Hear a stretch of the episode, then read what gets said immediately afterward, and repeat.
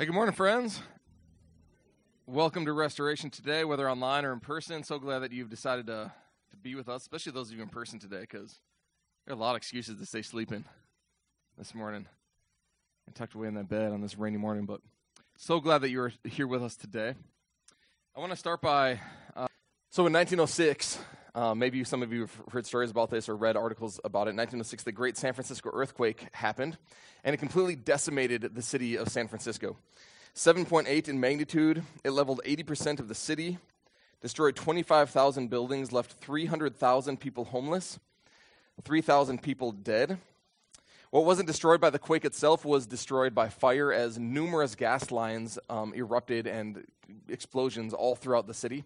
Firefighters couldn't even get to those fires because the water lines have, had also broken, so they attempted to, you know, hook hoses up to, uh, to, to, to, water mains, and they couldn't because there was no water pressure. There was no water left in the city. And so if it wasn't destroyed by fire or the earthquake itself, it was destroyed by floods from the water, the water mains being broken. It took three years to dig out of the rubble and rebuild. This is the kind of event that no one never fully recovers from. Even still, 115 years later, uh, on the anniversary of this, April, April 18th, um, children and grandchildren of survivors of this event come together on April 18th every year and they memorialize it. They talk about it. They tell stories of what has happened.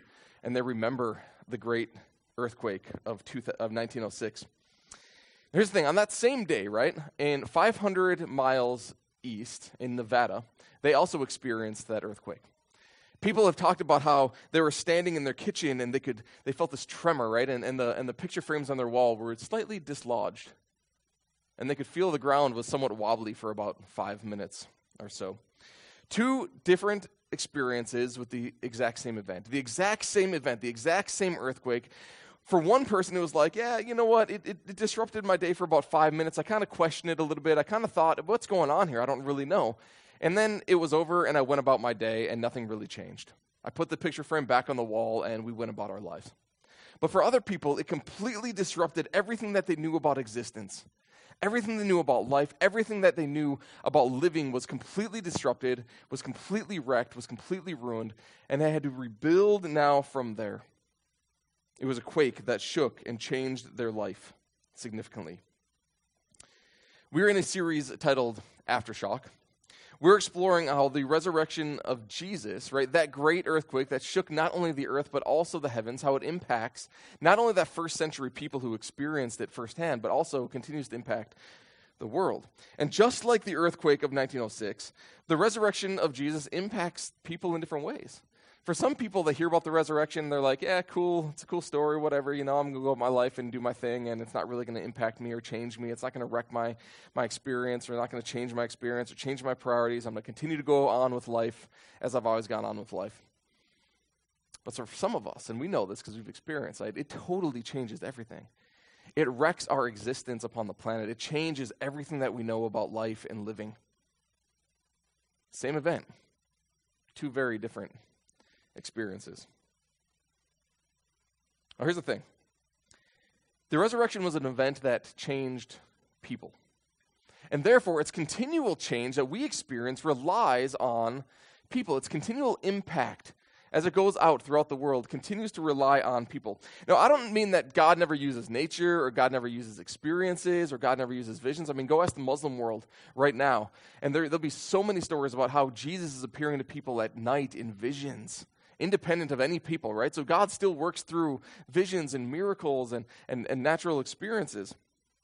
I just mean that, you know, on the morning of the resurrection, there wasn't this magical cloud that arose out of the tomb that covered the face of the earth and all of a sudden made everybody happy. There wasn't this magical cloud that arose from the tomb and made everybody peaceful and made every relationship reconciled and just gave us all the power to be new and changed and made new. There wasn't this supernatural event that just magically changed the world. In fact, we're told actually the, the, one of the very first responses to the resurrection was the, the Jewish guards who were at the tomb when Jesus rose from the dead went back to the Jewish authorities and they said, Hey, um, the body isn't there anymore. The tomb's been rolled away, the stone's been rolled away, and the body isn't there anymore. And the Jewish authorities say, Here's a bunch of money. Will you just stay quiet about what has happened? In fact, if anybody asks you, just tell them that the disciples came and stole the body. The first response to the resurrection in the world was coercion. The first response was scandal. The first response was manipulation, right? There wasn't this magical cloud that all of a sudden changed the Jewish hearts of the Jewish authorities and changed the hearts of the Roman authorities who put Jesus to death. So if a magical cloud didn't change and rise up from the tomb on that, on that first resurrection morning, then how did the world change? How did the world change? If this was the great earthquake that shook the world, but didn't itself disrupt the world, how did the world change? If you have your Bibles with you this morning, I would encourage you to turn with us to Acts. We're going to be venturing through Acts for the next several weeks as we look at the aftershocks of the resurrection. Stories of change, stories of people experiencing the resurrected Jesus and how it changed their life and changed their culture, society, and their communities. And then hopefully we're going to tell a lot of our stories as well about how God is continually changing us because of the resurrection of Jesus. If you have your scripture with you this morning, whether it be in book form or app form, I encourage you to join us in the book of Acts. Matthew, Mark, Luke, John, Acts. We're going to be in chapter 1 today. And here's what we learn at the very beginning of chapter Acts. In my former book, Theophilus, so right here we know, if you've ever studied scripture before, we know that this is Luke writing because if you were to go to the Gospel of Luke, he addresses that to Theophilus as well. And so Luke is the former book in reference here. And in Luke, Luke wanted to present the most detailed, accurate, and chronological account of Jesus' life that he possibly could. He interviewed, he studied, he did all of his research so that he could present the most accurate account of Jesus' life as he possibly could. And in Acts, then, we have the, the second telling, right? Jesus rose from the grave, and now here is the continuation of that story in the early church. Luke actually traveled with many of the people that he tells the stories about. These are firsthand experiences that Luke is going to tell us about. This is his travel journal. These are the things that his personal notes that he wrote down about how he experienced the world begin to change after the resurrection of Jesus. And so, again, for the next several weeks, we're going to look at what Luke tells us through his writing in Acts. He says, In that former book, I wrote about all that Jesus began to do and to teach until the day he was taken up to heaven, after giving instructions through the Holy Spirit to the apostles he had chosen. And so we ask, you know, well, how did the resurrection then, you know, even if it shook the world, it didn't disrupt the world, how did that actually begin to change the world? And the answer is one person at a time. One person at a time. The resurrection did not change the mind of the Jews who saw it as a scandal. The resurrection did not change the mind of the Romans who saw it as foolishness. It changed the hearts of those people who had watched Jesus die, who had followed Jesus up for most of Jesus' life, and then watched him die on that Friday, given up all hope that he was who he claimed to be, and then saw him rise again on that Sunday morning. And they recommitted their life and they recommitted their faith to following after Jesus. Paul said in 1 Corinthians, actually, For what I received, I passed on to you as first importance that Christ died for our sins according to the Scriptures, that he was buried, that he was raised on the third day according to the Scriptures, and that he appeared then to Cephas, that's Peter, and to the twelve. And so Jesus appeared to Cephas, to Peter, and then to the twelve, and these people had a personal experience of the resurrected Lord, and it changed their lives. But after that, he continues, right? After that, he appeared to more than 500 of the brothers and sisters at the same time. And so remember that, that Jesus always had huge crowds with him. Everywhere that he went, there were people following him. Huge crowds were being amassed everywhere that Jesus went. And so there were a lot of people who would call themselves disciples that Jesus then also appeared to and impacted their lives, who had given up hope on Friday night that he was who he said and claimed to be. But on Sunday morning, they recommitted their faith and their lives to him. He says, Hey, if you don't believe that Jesus did this, then go ask these people because most of them are still alive. Although some of them have fallen asleep, some of them have died. Most of them are still alive. Go ask them how their lives were changed because of the resurrection.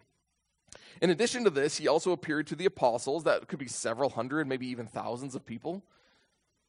And at last of all, he appeared to me as one abnormally born.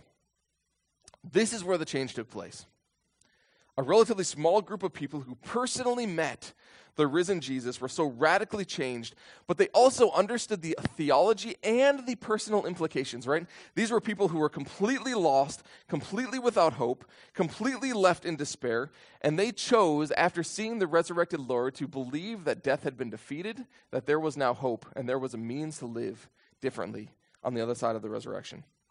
They understood the implications of what Jesus rising from the dead meant and then they began to share their story. And they began to tell the story of Jesus rising from the dead with others. Luke continues After his suffering, he presented himself, Jesus presented himself to them. and gave many convincing proofs that he was alive. So Jesus didn't just crawl out of the tomb, right? Think about this. He didn't just crawl, crawl all out of, the, out of the tomb. This is one of those um, uh, uh, pe- people's arguments against the resurrection. They'll sometimes say, well, you know what? The, the, the coolness of the air revived Jesus. You know, he, yeah, he was beaten, but he wasn't quite dead. And the coolness of the tomb just revived him to the point where he was, he was able to walk out and convince the people that he was alive. But just think about this, right? He had been beaten and scourged to an inch of his life, to within an inch of his life. Right? He had blood dripping down his face. He had a gaping hole in his side. He was completely drained of his blood. That's how he died upon the cross, is that he bled to death. And it's this Jesus that crawls out of the tomb and he approaches his disciples, right? He's weary, he's dehydrated, he's tired, he's dripping in dried blood, and he's just gross. And like, guys, I, I just rose from the dead. Will you believe? Will you just believe me that I, I, I was resurrected? I mean, no one's going to believe that, right? No one's going to believe that this, this Jesus crawls out of the tomb in that condition and convinces people that he rose from the dead. He presented himself, this is what he's saying, this is what Luke is saying. He presented himself to them as one who had defeated death, not barely survived a Roman cross. The original Greek literally says that he presented himself with infallible proofs, undeniable proofs. It was obvious that Jesus had been restored. Not that just that he had crawled out of the tomb, barely convincing people that he had risen. It was obvious to anybody looking at him that he had been restored. They then ate with him and they touched his side and they, they touched the holes in his hands. He would appear out of nowhere from time to time because after being enthroned with the Father now, he could pull back the curtain that separates heaven and earth and he could just go in between the two. And so he would just appear out of nowhere like an angel would. He said that he appeared to them over a period of 40 days and spoke about the kingdom of God. And on one occasion, while he was eating with them, he gave them this command Do not leave Jerusalem, but wait for the gift my father promised, which you have heard me speak about.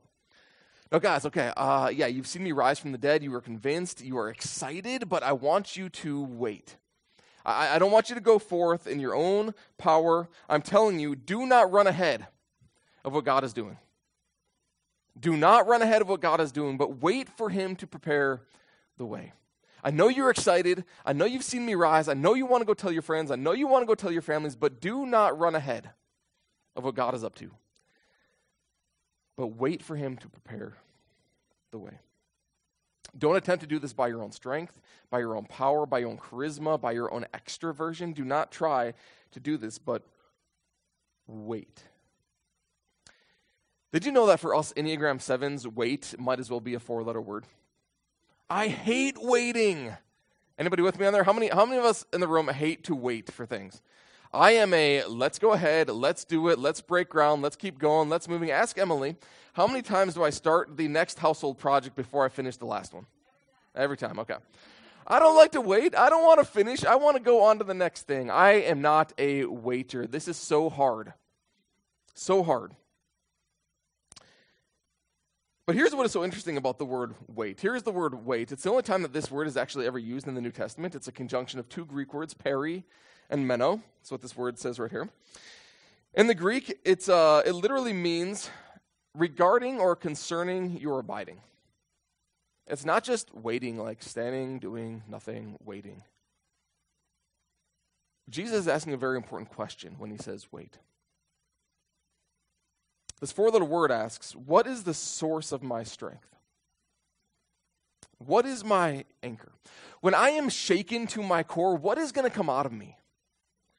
What will come out of me in front of my enemy? What is going to come out of me when I am disappointed? What is going to come out of me when I'm faced with opposition?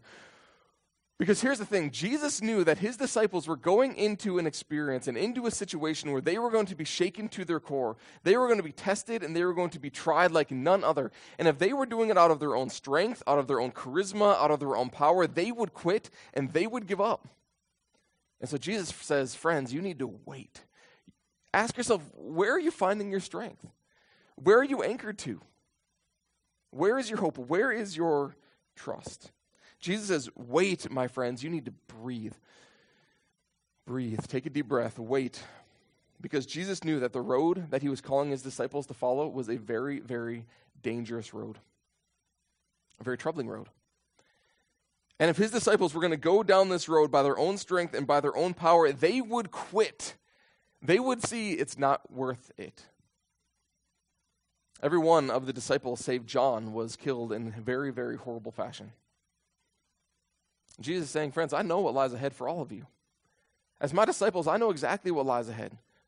Stephen, right, in just a couple chapters in Acts, we're going to get there in a, in, in a couple weeks, is the first martyr, right? The first one who was stoned to death for his faith in Jesus.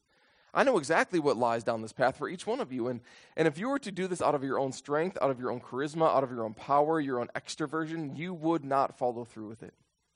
And so wait and abide and know that there is a power waiting for you. John later would describe abiding as a grape being attached to a vine. A grape that is detached from a vine sits there, falls off the vine, right? It sits there and it, and it dwindles and it turns into a raisin of all things. And uh, we don't want to be raisins. Raisins are gross. Like, come on. Like, nobody wants to be a raisin, right? We need to stay attached to the vine. And John would say this if you uh, detach from the vine, you do not have a source of power, you do not have a source of strength any longer. And so you must remain attached to the vine, the source of your power, because only there will you grow. And Jesus is saying, my friends, by your own ingenuity, your own creativity, you will not accomplish the mission I'm sending you on.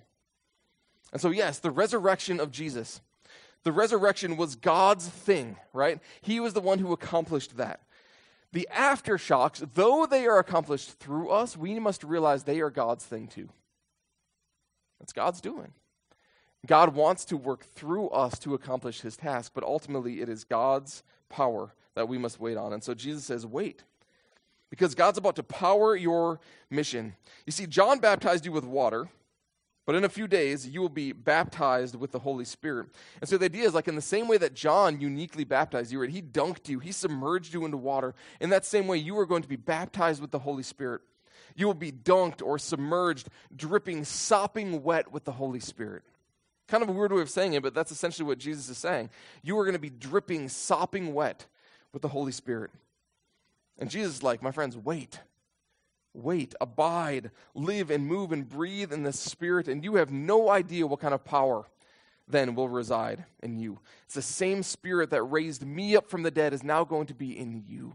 It's that same Spirit that hovered over the, the waters of chaos during creation that God ultimately said, My sovereign rule is going to put you right. This Spirit is going to reside in each and every one of you. Now, you'd think that the disciples would say, of course, this is how we would all react, right? We would say, wow, Jesus, that's incredible. Okay, when this Spirit comes upon us, we are going to go change the world. When this same Spirit comes upon us, we are going to go do miraculous things in the world. We are going to go rid the world of the plague of death. I mean, that's how we all wake up every single morning, right? For those who have trusted in Christ, for those of us who have given this gift of the Holy Spirit, we, we that's, that's our motivation every day, right? No. Nobody's there with me, right? To go rid the world of the plague of death because you've given the power that raised Jesus from the grave? I think more oftentimes than not, we're kind of like the disciples. Here's what they said Lord, are you then at this time going to restore the kingdom to Israel? And Jesus is probably like, you know what? Why are you guys so dull? He just shook his head at his disciples. He's like, come on, you know, I've been beating this into your head for three years now and you still can't get it. They were still so focused on this little tiny corner of the globe called Israel. All they were interested in was little tiny corner of the globe occupied by this one little people, Israel.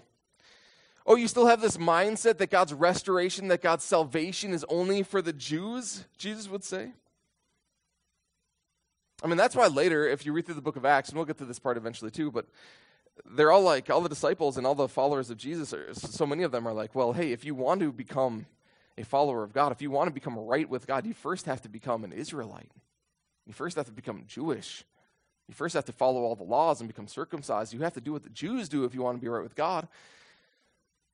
See, the disciples just didn't get it. They didn't get it. So Paul, right? God, God looks at Paul and he transforms him, who understood that not all who are descended from Israel are Israel. This is in Romans. It's a very convoluted and challenging theological portion of Scripture, Romans 9 through 11. But really, what Paul's trying to say is that, hey, just because you're a Jew doesn't mean that you're right with God. That doesn't mean anything to God. Not all who descended from Israel are Israel, meaning that just because you're born a Jew does not mean that you're part of God's family. Paul said that Christ is the culmination of the law. Christ came to fulfill Israel's purpose, not to abolish the law, but to redefine Israel and the purpose and the law around himself. See, God's chosen people, God's righteous people, are now those who live by faith. And guess what? Faith is available to everybody, not just the Jewish people. And so Jesus would say, Come on, you're not justified. You're not declared to be right with God because of the law. You're not declared to be right with God because you're a Jew. You're declared to be right with God because of faith. And faith is available to everybody, not just the Jewish people who were given the law. So restoration is for and is available to the entire world, not just Israel. But there's an interesting, like, modern day implication and application, I think, to this, uh, which kind of irritates me and kind of frustrates me. Oftentimes, when people discover that I'm a pastor, I'll ask them, Hey, do you attend church anywhere? And of course, in our region of the world, the vast majority of people will say, No, of course not. I don't go to church anymore. Why would I waste my time going to church? Because church is irrelevant or church um, doesn't uh, appeal to me or goodness um, there's the masters on sunday morning so why would i go to church when i could stay at home and watch the masters or last week on easter morning of all things why would i go to church when my kid has a baseball tournament why would i wake up and try to wrestle my four kids out of the house they try to get to that place you know it's like in, in our in our day and age in our area of the world most people say no of course not i don't go to church but what oftentimes people will say is the reason I don't go to church is because, well, church is for church people. And I'm just not really a church person. And one of the reasons our culture, specifically here in the Northeast, has slid into a post Christian mentality is because the attitude that the church is for church people also assumes that the message of the church, the gospel of Jesus, must also then be for church people. And so here's what's happened the church in America has dwindled down to nearly nothing. Some churches are booming because 80% of the church growth happens because Christian transfers, Christians transfer their church affiliation from one church to another. We could also put it this way 80% of churches are dying, and that's a very unfortunate fact in today's American life. The 20% that are growing do so mainly because 80% are dying. We're just transferring Christian bodies from one building to another. That church down the road closed its doors. People didn't like what the pastor had to say down there. They don't like that worship style of music anymore. I don't know, they just moved cities maybe. And so Christians are just moving from one building to another. Now, we have it as our stated goal here that 80% of our growth would come from new commitments to Christ. That we want to be reaching our community. And here's the thing if you are with us because you transferred from another church, well, we are so glad that you're here. I don't want you to see this as, you know, we're just spiting you. Um, it's just, it's the fact. It's the fact of the church life in America today. And I'm glad that you're here because now you get to help us with this mission of reaching our community and raising up disciples to be like Christ and to live like Christ in our community. But we have as, as, a stated goal that 80% of our growth would come from new commitments to Christ. And we have to nuance that, and we'll talk more about that as the series continues. But we want to be a church reaching our community, not just stealing sheep from other pens. See, look at what the, look what the disciples are, are actually asking in this question. Are you now going to restore the kingdom to Israel? Are you now finally, Jesus, going to wipe out the Romans and their oppression so that once again Israel can experience its golden age? Jesus, are you going to do it? Jesus, are you going to restore our community? Jesus, are you, do you see what I'm emphasizing here? Are you going to be the one, Jesus, to do it? And the answer, of course, is yes, Jesus is the one to do it. And of course, the answer is no. Jesus is not going to be the one to do it. See, Jesus' response to his disciples is it is not for you to know the times or dates the Father has set by his own authority. And we kind of look at that and we're kind of like, well, that's kind of a non answer. But Jesus is really saying, well, here's the, here's the deal, friends. If you don't know when it's going to happen, if you don't know actually what's going to happen next, if you don't know what the future holds, then keep on keeping on.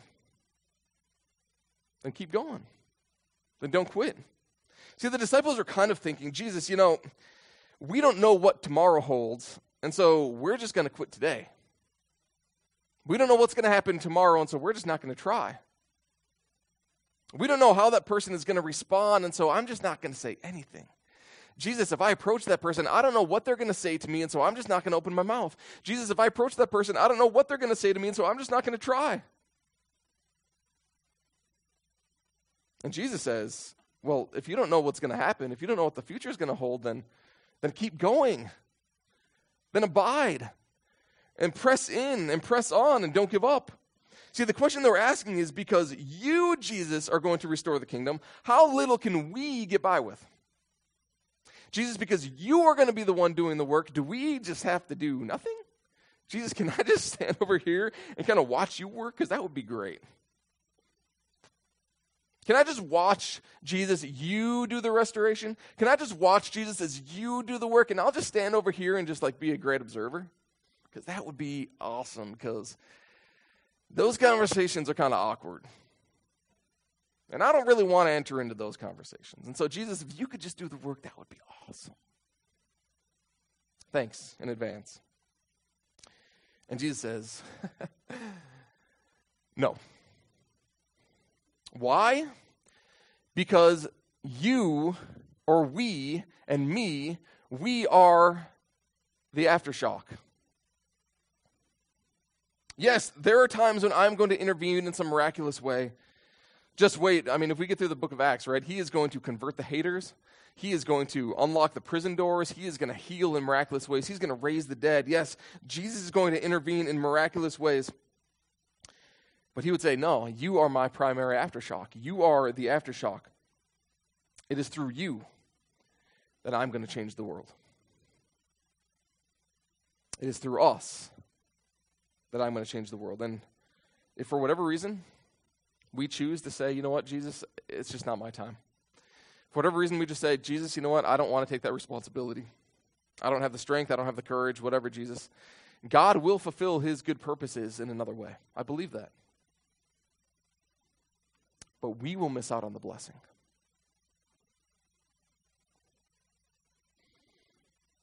Who knows? Maybe God put you next to that coworker for such a time as this. Who knows? Maybe God moved you into that community for such a time as this. Who knows? Maybe God put that person on your kid's baseball team for such a time as this. He continues, but you will receive power when the Holy Spirit comes on you. And the disciples are finally like, Power, finally. Yes, we like power. We love power. What kind of power are we going to have, Jesus? Are we going to what? Overthrow the Romans with this power? Are we going to claim thrones with this power? Are we going to acquire wealth with this power? What are we going to do with this power? We like power. In America, we love power, right? We love the idea of having power. So, what kind of power, Jesus, are you going to entrust us with? You will be my witness, Jesus says. witness? That's the power you're going to give us? Ah, Jesus, you're going to give us the power to be your witness in Jerusalem and Judea, Samaria, to the ends of the earth. The Holy Spirit is going to give us power to be your witness, to like, I, I, I don't know, testify about you. You know, to the fact that you have risen from the dead, so that when people look at us and how we speak and how we act and how we Facebook and how we tweet, and how we forgive and how we live, it would actually all point back to you. That's the kind of power you're going to give us. Like, like that we would actually have the power to love others in the same way that you have loved us. And that we'd have the power to forgive others in the same way that you have forgiven us. That's the power we're going to be forgiven, like, or we're going to be given. Like, like God, you're going to give us the power to love and to forgive even even our enemies, even the people who have wronged us, that's the power you're going going to give us. You're going to give us power to represent you and to model you to the world. And Jesus like, yeah, that's it. That's the power I'm going to give you. You're not going to have power to rule nations. You're not going to have power to claim thrones. I'm going to give you the power to be my witness. And not just for those who already know God, right? That's easy. Not just for the sheep and other pens so that you can grow up your church body. No, no, no, no, no. I'm going to give you the power to be my witness in Samaria. You know, the Samaritans, those evil, dreaded, hated foes of yours, the people that you consider your worst enemies on the planet, I'm going to give you the power to be my witnesses there. I'm going to give you the power to represent me to your enemies, to love your enemies, to forgive your enemies like you've been forgiven. To represent me to that coworker that you just cannot stand. I mean, it's easy to love the, the person that you rub shoulders with at the water cooler and you're good buddy buddy with them, right? It's easy to love that person. What about that coworker that you just cannot stand? I'm going to give you the power to love that person too. I'm going to give you the power to represent me and to love even your ex. You know, your ex spouse, the person that you are constantly in battle with and constantly at war with. Yeah, I'm going to give you the power to even love and to forgive that person. I'm going to give you the power to forgive and to, and to represent me and to love even that neighbor, that neighbor kid, even who bugs the living daylights out of you. What about that kid on the school bus who's constantly picking on you and bullying you? Yeah, I'm going to give you the power to love that person too. Represent me even to the people whom you consider enemies because you were my enemy and I loved and I forgave you. I'm going to choose I'm going to help you live just like I have lived upon this planet. And as you represent me then Jerusalem and Judea and even to your enemies the Samaritans then keep going. Keep going, even to the ends of the earth, and you will be amazed by the impact you make. Did you know, friends, that we are about as far from Jerusalem as you can possibly get? Here we are standing on the ends of the earth 2,000 years later, representing Jesus to our community. I want to invite Emily forward. We're going to sing a final song as we conclude our service together. So, my friends, here's the thing we, as followers of Jesus, for those of us who are followers of Jesus, and I recognize and I understand that not everybody here is a follower of Jesus, that we have not all made that decision. We have not all committed to that and surrendered to that commitment. I totally get that. But we who have are the primary aftershock of the resurrection of Jesus. And even in those times when miracles do happen, they happen most often through people. We're going to see as we explore Acts. God has chosen to redeem the world through his image bearers. He has chosen to redeem the world through the ones he's already redeemed. God has chosen to place the power of the resurrection, the aftershock of that great quake that shook the earth, in us through the power of his Holy Spirit. And if we choose to do nothing with this responsibility, that's a choice we have. If we choose to do nothing with this responsibility, God will fulfill his promise in another way. But we will miss out on the blessing. Jesus says that we'll be his witness. It's, it's interesting. In the Greek, um, the word for witness is martus. It's the word that we get our English word martyr from. so that just adds a fun little twist to it, doesn't it? Like, you will be my martyr. Oh, okay, that's a little different, right? You will be my martyr in Jerusalem, Judea, Samaria, to the ends of the earth. You will be the one who sacrifices for my cause. Now, in their first day, Jesus saying, Yes, this is very literal. And even today, there are people who are constantly sacrificing their lives for the cause of Christ. That's very dangerous to be a Christian in many, many parts of the world today. We are very blessed to not have that experience here. But it leaves us with a question what does it mean to be a witness? What does it mean to be a martyr in 21st century America for the cause of Christ? What you'll discover in the New Testament is that the characteristic that the Holy Spirit inspires most in us is love. In 1 Corinthians, actually, Paul went to great lengths to describe this in, very, in great detail. The, the greatest gift, the greatest empowerment of the Holy Spirit upon any of us is the ability to love. It's not the ability to speak in tongues or prophesy or cast spells or perform miracles. It's to love like Jesus has loved us. And a self sacrificial for the betterment of others, of all others, of friends and family and enemies alike kind of love. See, the Holy Spirit actually empowers our martyrdom. That's what Jesus is saying here. The Holy Spirit is going to empower your martyrdom. Our self sacrificial love for others, and in some unique, otherworldly, but with this world implications, our loving like Jesus loved is the great beacon of light into the dark world. That our loving like Jesus has loved is the great beacon of hope into a world ridden with despair. And so, as we wait and as we abide, as we live and move and have our being tied up in the Holy Spirit that empowers our love, I simply want to I simply want to challenge you to ask yourself. Ask yourself before you enter that meeting. Ask yourself before you enter that house. where you know you're going to be challenged. Ask yourself before you enter that meeting, that conversation. Ask yourself before you log on to Facebook or before you log on to Twitter or Instagram or before you open your computer in general or go to that website, before you con- confront that person, before you play that game, before you type that thing or go on social media, before you live, before you move, before you breathe, I simply want you to ask this question What does love require of me? And say a simple prayer Jesus, Heavenly Father, like, enlighten me to this. To this very important question and the answer to it, because I need your Holy Spirit to empower it. I need your Holy Spirit to empower my movement, but I need to ask this question here What does love require of me? This is essentially the question that is the great testimony, that is the great witness to Jesus.